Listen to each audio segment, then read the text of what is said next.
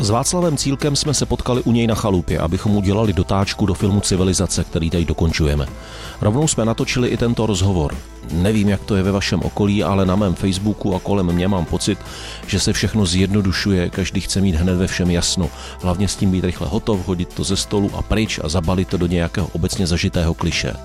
Takže tentokrát jsme se s Václavem Cílkem spíš vždycky posunuli k tomu, co může udělat člověk sám se sebou a jak se na dění kolem sebe podívat. Možná trochu komornější, intimnější rozhovor pro ty, kteří si chtějí uchovat zdravý rozum a radost ze života a alespoň trošičku vybalancovanou duši, ať už se kolem děje cokoliv. Vítejte u mého dalšího podcastu. Začíná Houseboat Petra Horkého. Václave, já jsem četl jeden z titulků, které se vázaly k tobě a tam bylo řečeno, že jsi prorokem, který předvídá budoucnost. A já si myslím, že ono to tak úplně není, že v tvém případě to nejsou odhady. Ty tu budoucnost jsi schopen predikovat na základě konkrétních pozorování, jestli se nepletu. Takhle, budoucnost je podle definice encyklopedie Britanniky něco, co nemůžeme znát. Můžeme znát trendy. Přirůstá lidí, přirůstá středně bohatých lidí, potřebují víc jídla. Čína dneska je soběstačná v jídle, v potravinách možná z 97 nebo 99%. Za 10 let nebude, tím spíš, kdyby přišly klimatické změny. Jo, takže tam je to jako evidentní, že v jednu chvíli prostě tady bude scházet jídlo, dejme tomu pro 100 nebo 200 milionů lidí, takže ceny potravin vlastně půjdou nahoru.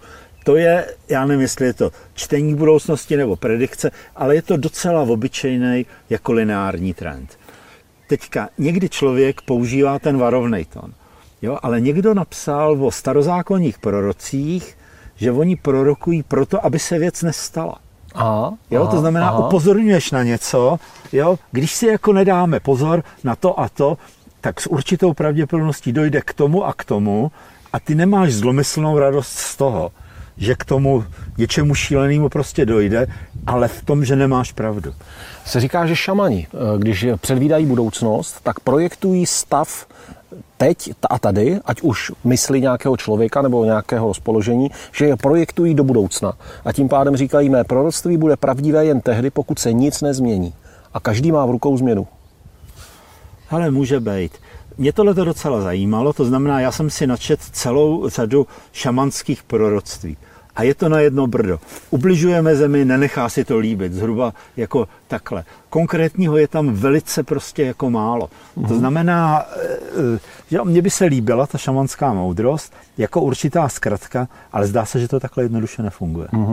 Ty jsi strávil čas u Indiánů, potkáváš lidi na svých cestách po světě. Mě změnilo život, když mě v Amazonii Indiáni řekli, že s iniciačním rituálem dospělosti muž přejímá zodpovědnost za celý svět. Souhlasíš s tím, že bychom se takhle měli chovat? Pro mě jsou to zase moc jako velký slova. Jo, to znamená, já vím, že mám zodpovědnost jako za sebe, za rodinu, jsem-li v zaměstnání, za jako nějaká míra loajality, jo, pak je nějaká ta jako zodpovědnost jako za národ, že jo. Ono se říkalo rodina, rod, národ, jo. A vlastně já jsem byl jednou svědkem, to bylo hrozně hezký, jak filozof Pavel Kouba se snažil vysvětlit nějakému americkému filozofovi, mladý kluk, co je smysl života. Jo, on říká, no jo, ale ty máš jiný smysl života, když máš malý dítě a jiný smysl života, když jako dorůstáš, jo, a pak máš k svýmu zaměstnání, ke svýmu oboru, jo, takže ten smysl života on bral jako něco takového jako fluidního, neustále se vyvíjejícího, neustále ošaháváš, co vlastně máš udělat. Takže pro mě je to spíš ten typ toho vztahu. Jak potom tohle, co říkáš, si spojit s až jako překotnýma změnama, co se dějou teď. Znamená to, že aby ta naše kultura zůstala být životaschopná, tím nemyslím, že musí za každou cenu přežít, ale aby byla smysluplná, tak musí být schopná postupně měnit svoje cíle, svoje hodnoty podle toho, co se děje? My se zatím proměňujeme hrozně rychle. A netýká se to jenom nás. Já když čtu právě zprávy 1920 nebo dokonce 1870, všichni si stěžují na kvalt života. Jo, a je to doopravdy tím, že ta rychlost se zvýšila a ještě ta velká akcelerace se doopravdy týká ještě mnohem víc posledních 20 nebo prostě 30 let, to doroste. nějaký meze a začne to upadat, nebo se to zhroutí, nebo to prostě skolabuje, nebo to tempo začne být nepřirozený. Ale to, co je důležitý, je, nezáleží na tom, kdo to řekl, protože já to nevylovím z paměti, je, že dynamické společnosti nebejvají nikdy šťastný. Jo? A to je proto, že furt někam jako pospíchají a nevidějí už ani to, co je za nima, jo? To, co udělali, ale vidějí to, co je prostě před nima zbohatnutí pozice nebo prostě vlastně jako cokoliv jiného. Takže tohle je možná docela důležité si uvědomit, že to kvaltování nám nemůže přinést štěstí. Již Komenský pravil. No jo. Všeliké kvaltování, toliko pro hovada dobré jest. A přitom to štěstí to je de facto spokojenost se životem. Jo? To není prostě zase nějaký zářivý oblak, to takhle vlastně nemůže být.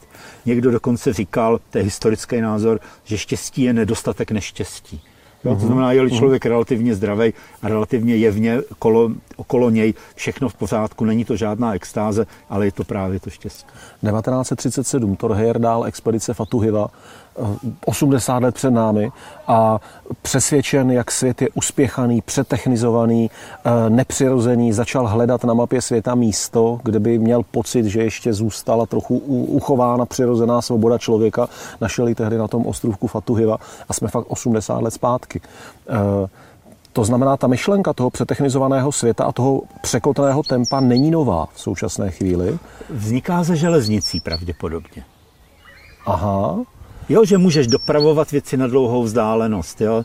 Potom to, co taky třeba v Americe, co bylo hrozně důležité, nebyla jenom železnice, ale byly mrazírenský vozy. Že najednou můžeš z dalekého západu dovážet stejky, jo, nebo máslo, nebo tohleto. Jo, a můžeš to vozit vlastně na pobřeží. A tehdy začal být velký dovoz potravin z Ameriky do Británie, zase v kladících prostě zařízeních lodí a podobně. Takže těch faktorů je asi jako celá řada. Sibiř, bavím se s místními lidmi v oblasti Ojmjakonu, v oblasti pólu chladu a oni říkají, tam ještě předešlu, oni když chtějí k doktorovi, tak jedou 24 hodin autem. Prostě je to daleko, je to obtížná cesta. A oni říkají, chtějí nám sem zavést železnici, nám se to nelíbí. My to nechcem. A to je možná ono vlastně, nějaká ta přirozená snaha zůstat v tempu, v jakém oni zatím ještě jsou. I když internet tam už je, děti chodí do školy, sluchátka, mobily, sledují YouTube a už to na ně došáhne. To je jako ta chobotnice toho dnešního světa.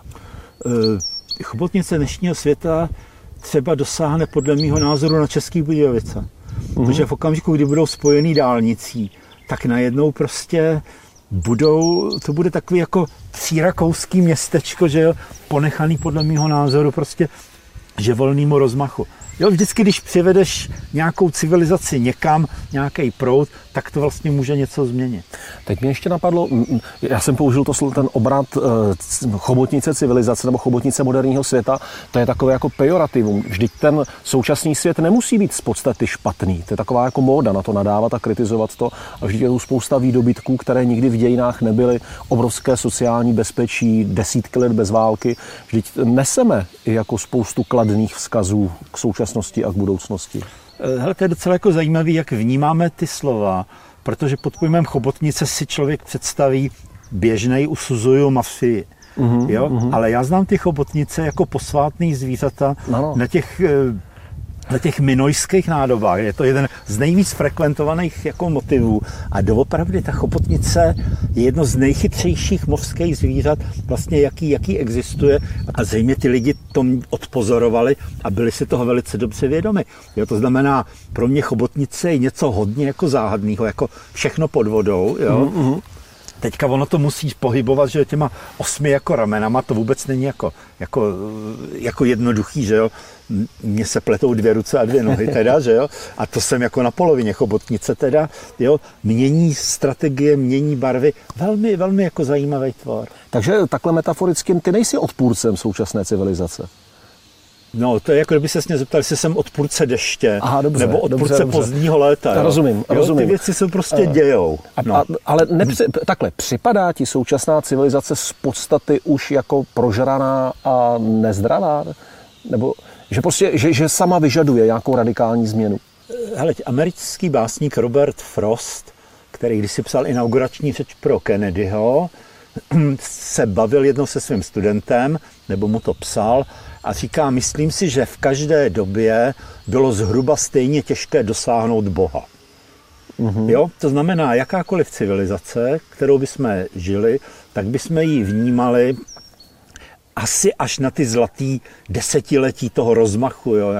Nějaký 90. let, a naše jako optimistickou a úžasnou a rozvíjející se, ale v tom hlubším pohledu bychom prostě asi zjistili, že je prožraná a podivná a že má fůru nevýhod a Bůh ví, kam to vlastně jako povede. Jo, to znamená, není možný vrátit se do 19. století prostě. Jo, i když, jo, to říkala Kejťa Fialová, kdo nežil v 19. století, tak nežil. Jo. Myslela tu sousedskou, prostě vlastně poklidnou Prahu. Jo. Ne, každá doba má prostě svý a jsme narozený do své doby, takže se pohybujeme v rámci své doby. Teda. Tak to je takové to, jak se říká, nemůžeme změnit minulost, nemůžeme změnit, co se stalo, ale v našich rukou je konec toho příběhu, ve kterém se pohybujeme my. To je zase, jsou to obecné slova, je to proklamativní věta, ale ta asi souvisí s tím chodem dnešní civilizace. Je to na nás, jak se budeme všichni chovat, čemu budeme věřit, co budeme rozvíjet, co budeme posilovat, taková ta civilizace bude. Já jsem hodně přemýšlel v poslední době nad psychologem Wilhelmem Reichem. To byl žák Sigmunda Freuda a v těch 50. letech už byl dost zvláštní, žil v Americe. Nicméně začátkem 30. let on dělal psychoanalýzu dělníka německého teda a napsal knihu, která zase mě otevřela oči, jmenuje se to Masová psychologie fašismu a vydal ji, myslím, že ještě před druhou světovou válkou. A v té knize, když to řeknu hodně jako zjednodušeně, říká ano, bavil jsem se stolika jako frustrovanými vlastně Němci a pochopil jsem, že to není tak, že by prostě přišel Hitler a zavedl by národ prostě do nějakého velkého jako průšvihu, ale je to tak, že ta potřeba toho davu stvořila figuru, na kterou se nejlíp tehdy hodil Hitler. Jo, to znamená, že ten dav není obětí toho diktátora, jo, on ho vytváří a teprve v té druhé fázi se stává vlastně jako obětí. Takže ještě k těm dějinám, jo, jako Berďájev napsal, že není šťastných revolucí, to si taky dobře pamatuju, ale on hodnotil někdy dějinné změny něco jako přírodní proces. Přesně jako ten déšť, jo. A může to mít společného něco, čemu já dost dobře nerozumím, a to je ta hlubina sociální dynamika. Někdy jsem říkalo egregory civilizací. Jo? Povaha národa, nebo prostě takový ty věci, co jsou těžko uchopitelné. A co hloubš v nás? Jsou to jako síly hluboko v nás. Starí Řekové by tomu velmi dobře rozuměli. Jo? To jsou síly osudu, nebo síly, jako jsou to bohové. Jo? A teďka ty bohové, jo, Iliada je toho plná, to nezvládají sami mezi sebou a svářejí se a vytvářejí koalice a tak dále. Jo. Takže to znamená, já ty dějiny hodně vnímám jako kolbiště těchto neviditelných sil, které nicméně vycházejí z našeho myšlení, nebo hodně jako kolektivního myšlení. Dokonce beru i lidi, jo, na který by šlo si stěžovat, jaký jsou divný, nebo tak. Někdy jako hříčky v rukách těchto jako sil. Jo, teďka je to hodně nemoderní. Ale ještě když František Kupka kreslil takový ty kritický vlastně zžíravý satiry, tak je to tam častý. Nebo Mánes, jo, tam má takovýho fauna, jak vodí lidský figurky, nebo něco podobného. To byl vlastně docela běžný jako názor. Jo, ale to nás nezbavuje zodpovědnosti, řekl bych, za dobrý myšlení a za dobrý konání, pokud to jako zvládneme. Teď se to snažím dát dohromady. Co když tím pádem snaha odvracet kolaps nějaké civilizace je vlastně protievoluční? Co když vývoj lidstva je právě spjat a je nám evolučně nadřazen, neovlivníme ho, je spjat s jednotlivými kolapsy? Odpověď je dvojí možná. První je to, že když se doopravdy vezmou mezopotámský města někdy v tom 3. tisíciletí před Kristem, tak oni kolabujou v rozmezí 200 let. Jo, to znamená, když je mají dobrou vládu, tak je možný ten kolaps zastavit, zpomalit A nebo ten kolaps není drastický, rychlej, jo, ale je to pomalá přestavba. Ano. Jo, já někdy mluvím, vlastně v té Americe jsem to viděl u těch starých indiánských kultur, tam mizí jedna kultura a zároveň vzniká další. To znamená, někdy se kultura rychle rozpustí a je tam vakuum a pak vykrystalizuje jiná. A někdy ta kultura se rozpouští, ale už takhle vedle krystalizuje prostě nová. A jak já to sleduju dneska, ne nějak zase moc jako intenzivně, třeba u těch mladých lidí, tak já už vnímám, že tady paralelně krystalizuje ta nová kultura. A ta stará, jejich jsem součástí, je odsouzena k takovému jako postupnému, ne ani zániku, ale že větší část toho odejde. Jo? Jako odešel teologický svět baroka, jo? Nebo jako odešlo kus 19. století, jo? Nebo prostě, jo? Ale kus toho se může vtělit do toho krystalu prostě nově vznikajícího paralelně vedle mě. Potom by ten nevraždící kolaps, ten nebouřlivý kolaps byl vlastně ozdravným procesem a vlastně projevem moudrosti by bylo smíření se s tím kolapsem hodnot, které v moderním světě už nemusí být efektivní, platné a fungující. Ano, stačí si přečíst zase tu Iliadu nebo Odyseu a paralelně vlastně k tomu vzniku jako něčeho nového je tam skoro vždycky ten prvek toho boje. Mm-hmm. Jo, to je takový téma, který já nemám moc rád, moc mu nerozumím. Jo. Jak když si Otakar Foltýn definoval střední třídu jako lidi, kteří nemají rádi zbraně, že jo, tak já to mám tak jako napůl teda, že nevím, co a jak s tím, ale jsem si prakticky jistý, že ten prvek té destrukce musí být přítomný. Jo, a jenom otázka, aby ten prvek nebyl příliš intenzivní. Jsme schopni to ovlivnit? Určitě. O tom to jsi přesvědčen? Jo. Já bych to viděl tak, jako že třeba nejsme schopni zastavit déšť, ale můžeme mít deštník.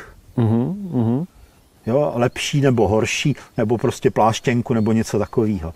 Jo, to znamená, součástí té přípravy na budoucnost je i ta příprava na možnost krizových stavů. Existuje podle tebe hodnotový systém, který by byl společný všem kulturám? Pravděpodobně v základech ano. Jo, a ono je to ten, čemu říkáme hodnoty. Jo, to zase zní jako velice ušlechtile. Ale když si vezmeš beduínskou společnost, jo, která má být stabilní, tak a žiješ v poměrně malé skupině lidí, prostě ne ve městě, jo, tak je lepší být, jako mluvit pravdu. Jo. Je jako nemůžeš pořádně krást, protože prostě časem se na to přijde a rozhodí to tu společnost. Jo? Když se budeš vošklivě chovat k cizím ženským, oni ti to ty chlapové prostě dají sežrat. Jo? To znamená, většina těch takzvaných přikázání nejsou církevní přikázání, ale jsou praktické pravidla pro život v malé komunitě, která je odkázaná sama na sebe. To je výborný. Jak jsi začal mluvit, tak jsem si říkal, to je vlastně, já vznáším hlučné otázky a ty je velmi jako depolitizuješ, extrahuješ z nich praktický rozměr. A teď třeba právě, jak mluvíš, tak mě úplně naskakovaly ty zase souvislosti Velikonoční ostrov a místní systém pravidel žít jako na Kánoji. Malý ostrov, malá skupina lidí, všichni se znají, musí tam nějak vydržet se zdroji, jaké tam jsou. Proto na Kánoji musím vědět, proč se chovám, jak se chovám, musím vědět, jak se dělím o jídlo, musím vědět, proč kdo z nás dělá tuto část práce a tak dál. Maldivy, opět malinkaté ostrůvky, tam je naprosto neefektivní krást. Protože tam jsou po generace a jestliže praděda někoho ukradl strom, a strom na Maldivách je obrovské bohatství, tak celý ten rod to ví. Si to pamatuju všichni. Ano. A do dneška fungující systém trestů je vyhnanství. Když někdo na ostrově udělá něco opravdu špatného, což tam vypadá třeba tak, že někoho opravdu zbije škaredě. Tam málo kdy dochází k hrdelním zločinům, zkrátka ty malé komunity to jen tak neumožňují, tak oni toho člověka naloží, převezou ho na jiný ostrov a tam ho s jediným batohem vyloží na pláži a odjedou. A celá ta vesnice ví, vysadili nám tady trestance. A trestanec ví, jestli já nezačnu spolupracovat, jestli já je nepřesvědčím, že jsem hoden důvěry, tak umřu. A vlastně najednou všechny přikázání se mění v základní pravidla, jak začít, ale hodně rychle fungovat, chci-li žít. Najednou to je fakt jako velmi jednoduché. Hele, to, co vytvořilo kus evropské kultury, je nedostatek prostoru ve městě. To je ta malá Kánoe. Že od toho 16. století, od té renesance, počet lidí ve městech roste na dvojnásobek. Lidi nemají pořádně kde bydlet a tak dělají řemeslníci na chodníku. No, do dneška je to v Orientu docela jako běžný. A když děláš na chodníku, tak furt musí řešit ten vztah, co je tvoje, co je propůjčený a jak se chovat k těm ostatním. Jo, to znamená, zejména v tom 19. století, to není země, to je prostě popis z 19. století, tohle byl doopravdy prostě problém, jak si zabrat kus veřejného prostoru pro sebe, ale zároveň těm dalším dovolit žít a využívat ho. To je možná to, co teďka ztrácíme. Já teda budu mít zase takovou jako proklamativní otázku. Hodně se mluví o tom, že si teda sami ničíme ten náš svět. Když jsme se bavili o šamanech, i jsi říkal, že o tom hodně mluví ti šamani v těch svých proroctvích. Jestliže ano, co nás k tomu vede? To, že si ničíme svůj svět. Vždyť to je z podstaty nesmysl. Je to teda ta chtivost, jako je to to, že fakt jsme hnání tou touhou vydělat víc a jsme krátkozrací, nebo to je něco, co tady zase vlastně evolučně vždycky bylo a je to určitý motor té snahy mít se lépe a podobně jako neexistuje zvíře, které je schopné začít šetřit se svými potravními řetězci, tak prostě člověk je na tom vlastně úplně stejně, jenom ten potravní řetězec už má sofistikovanější podobu zisku ve formě podnikání. Je fakt, že tohle dělají králíci a dělají to bobři, že jo, a hmyz naprosto jako běžně. Já myslím, že od toho vznikla kultura, jo, aby nám umožnila reflektovat, ano, v přirozeném světě se děje tohleto a tak pojďme tomu dát nějaký prostě meze, nějaký omezení vlastně té svobody. A jeden ze základních pravidel života je mít stále větší a větší teritorium vlastně. A přitom expanzi do toho jako nového teritoria, buď to s někým válčíš, nebo se dostaneš někam, kde jsou jiné podmínky a musíš se začít přizpůsobovat a vzniká vlastně něco jiného. Jo? To je prostě princip evoluce, prostě jít dál a rozšířit to. Jo? A teďka, když seš finanční magnát a máš 1 miliardu, a nemáš tu ten kulturní blok, který ti řekne ano, jako už je to jako zbytečný a naráží to zase prostě třeba na práva jiných lidí, tak máš neustále tu tendenci prostě expandovat vlastně dál a dál. Takže to já myslím, že to je jenom vlastně nerozvinutá kultura. Jestliže John Perkins, bývalý lovec ekonomik a poradce Světové obchodní banky, v dnešní době poradce amazonských indiánů a zakladatel nadace Pachamama, říká, že indiáni mají kulturu života, která se právě snaží neexpandovat a spíš recyklovat nebo využívat své potravní řetězce tak, aby stíhali přirozeně dorůstat, kdežto my, jako lidé západu, máme tu ekonomiku smrti, kde naše snaha je exploatovat zdroje, zpracovat je, proměnit je v zisk, ale tím je znehodnotit. Myslíš, souhlasíš s ním, anebo si spíš myslíš, že u těch indiánů to je dáno tím, že zkrátka nejsou tak rozvinutí, aby toho byli schopni? Že kdyby ty možnosti měli, že by také se začaly prostě šířit? Možná 2 odpovědi. Jo, Navahové začátkem 20. století, ale ještě koncem 19. století, získali ovce. Statut jako navažského muže se odehrával od toho, kolik má ovcí. Takže těch ovcí nakonec měli tolik, že došlo, říká se tomu eroze, po roce 1890, kdy prostě řeky erodovaly až 10 metrů vlastně hluboko. To znamená, indiáni tohleto jako nezvládli. Ale v té Amazonii to zřejmě zvládají. Ale já myslím, že je to daný tím lokálním rámcem totiž. Jo, máš půdy, které jsou snadno vyčerpatelné. Zhruba každých 5-7 let vlastně to musíš jako obměňovat. Víš, že musíš žít s tím, co máš. Jo? Není toho jako mnoho, takže vytvoříš systém pravidel, aby to nedošlo k tomu, prostě k tomu populačnímu kolapsu a potravinovému a tak dále. A to je jako zodpovědnost za malý svět. Ale v okamžiku, když žiješ v západní civilizaci a vyděláváš peníze, takže vlastně v bance to musíš mít uložený na nějakých akcích, jo, v cizině, nebo kupuješ prostě zboží zdaleka, tak ztrácíš, ono to popsalo mnoho lidí vlastně, tu jednoznačnou vazbu mezi tím, co už škodí a co ještě ne. Můžu osobní otázku jednu? My jsme se spolu bavili před rokem, před dvouma, kde jsi říkal, že vlastně máš pocit, že je právě mnohem víc potřeba praktických slov, než těch velkých, proklamativních, a že vlastně se začínáš i trochu stahovat ze svých jako veřejných vystoupení. Teď jsme u tebe na chalupě, kde je až jako poustevnický prostor a poustevnické podmínky v porovnání s tím, co už je tady v nedalekých městech k dispozici, mobilní signál, internet a tak dál, obchod, hospoda, co já vím, to všechno, co tady chybí. A znamená to, že toto je pro tebe i to naplnění té kultury v rozměru jako jednoho člověka, najít svou autonomii spíš uvnitř sebe, než v tom rozšiřování toho teritoria. Protože ty jsi naopak zúžil své teritorium. Jasně. No ne, protože člověk jako když je mladý, že jo, tak expanduje, nabírá témata, že jo, nabírá příběhy, ale v jednu chvíli těch příběhů je tolik, že už to nemůžeš uníst, tak je zase prostě klestíš, jo, a zase prostě jako upadáš, jo. Ne, upadáš, to je to možná taková trošku jako involuce, jo, nebo něco takového. Velice, já si myslím, že to odpovídá tomu, co mají Indové v těch kulturách, jo, že od určitého věku se odchází do ústraní. A to ústraní může být částečný. Jo, to znamená chvíli, jako poustevník na částečný úvazek, jo, ne na 100%. Víš, proč se na to ptám? Co když toto je vlastně ten koloběh těch civilizací? Že ty civilizace se rozpínají, rostou a pak přirozeně přechází do ústraní, které nemusí být nešťastné, které může být naopak bohaté uvnitř. To víš, já spíš si kladu otázku, jestli to není vlastně únik, jo, z potíží toho velkého, hlučného a rychlého jako světa. A myslím si, že svý jsem si odpracoval, takže si můžu dovolit se tak jako stahovat teda. Ano. Co je v dnešní době jako ukázkou úspěchu?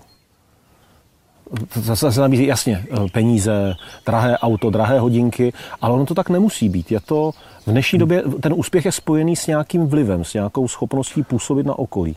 Pro starší a střední lidi je kritériem úspěchu právě ty peníze a takový to takzvaný pozlátko kolem.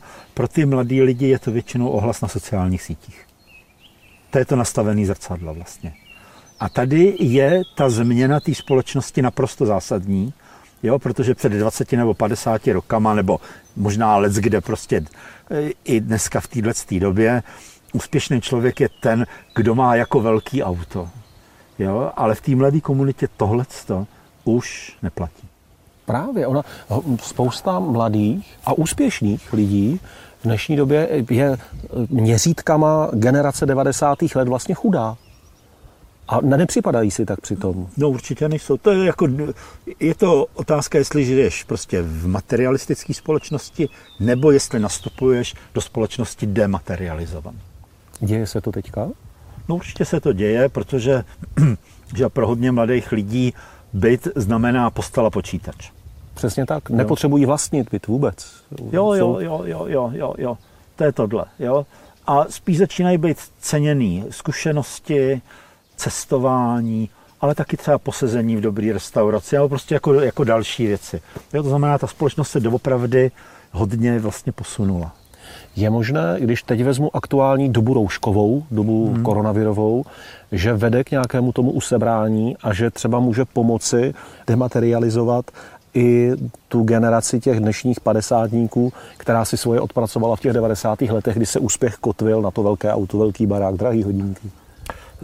To víš, já tu virovou dobu vnímám doopravdy jako počátek, jako impuls k něčemu, že pro mě je to ten bod, kdy začíná prostě proměna světa, staršího v nějaké novější teda.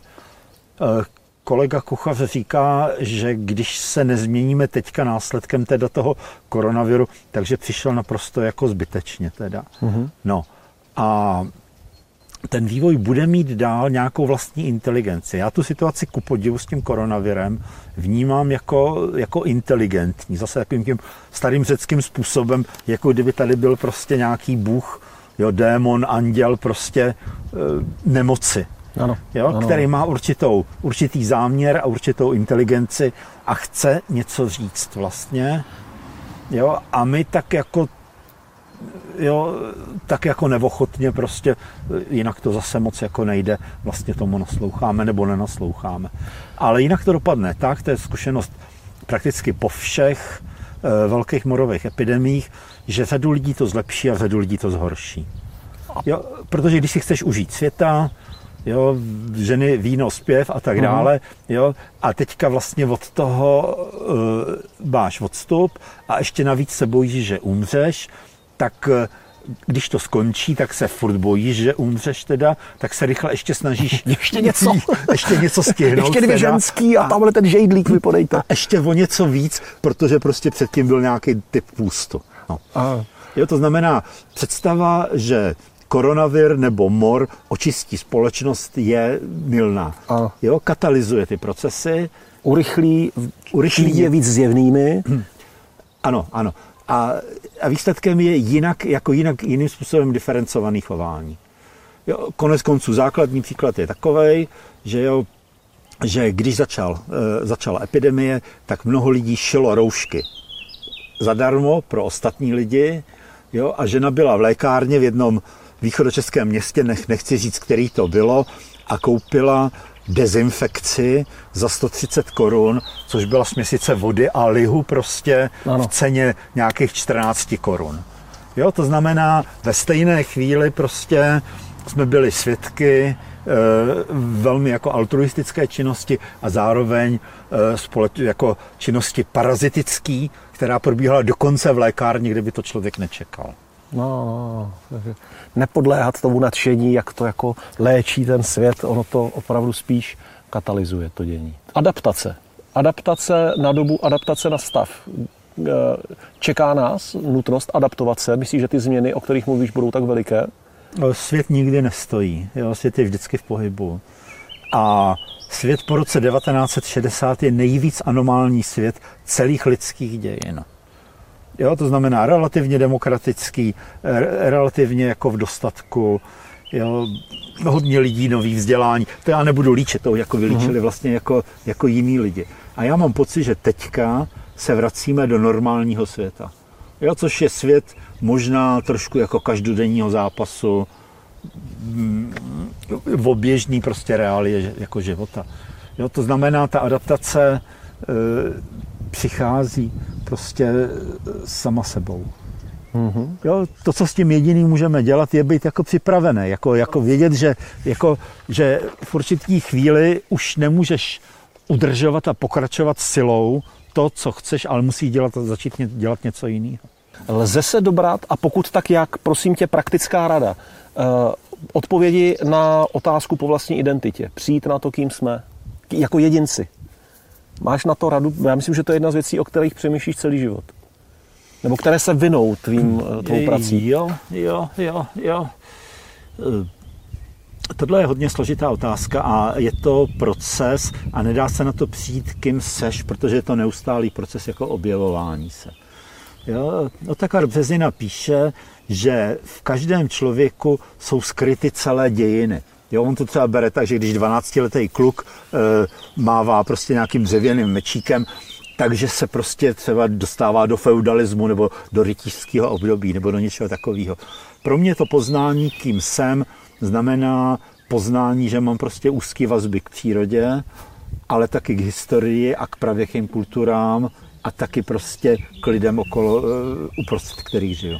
Tady hledání identity není o tom, že dojdu ke konečnému názoru, ale že jsem schopen být v nějakém kontaktu sám se sebou, autentickém kontaktu sám se sebou. To už jsou takový jako složitý v řeči, ale jestli to jde takhle nějak... Hele, ideálem je to japonský. Během 7 nádechů dokázat vyřešit to, co chceš. Jo, to znamená žít tak blízko, ne že já bych to dokázal, jo? To znamená žít tak blízko středu své osobnosti, který navíc musí být integrovaný, musí být propojený, jo? Může být vnitřně hrozně složitý, ale integrovaný vlastně, takže velmi rychle víš, co chceš. Měl bys praktickou radu někomu říct, hele, zkuste toto dělat, abyste si pomohli. Máš něco, nebo to je holt, každý musí sám? Ale já myslím, že to vlastně přináší život, jo. A navíc vlastně jako dobrý si uvědomit, že člověk si nejvíc uvědomí, kým je v okamžiku většinou té největší nouze totiž. Jo? Takže to jako, tady jako rada žádná jako dobrá není. To není proces nějaký jako veselý, jo, osvobozující možná je, jo?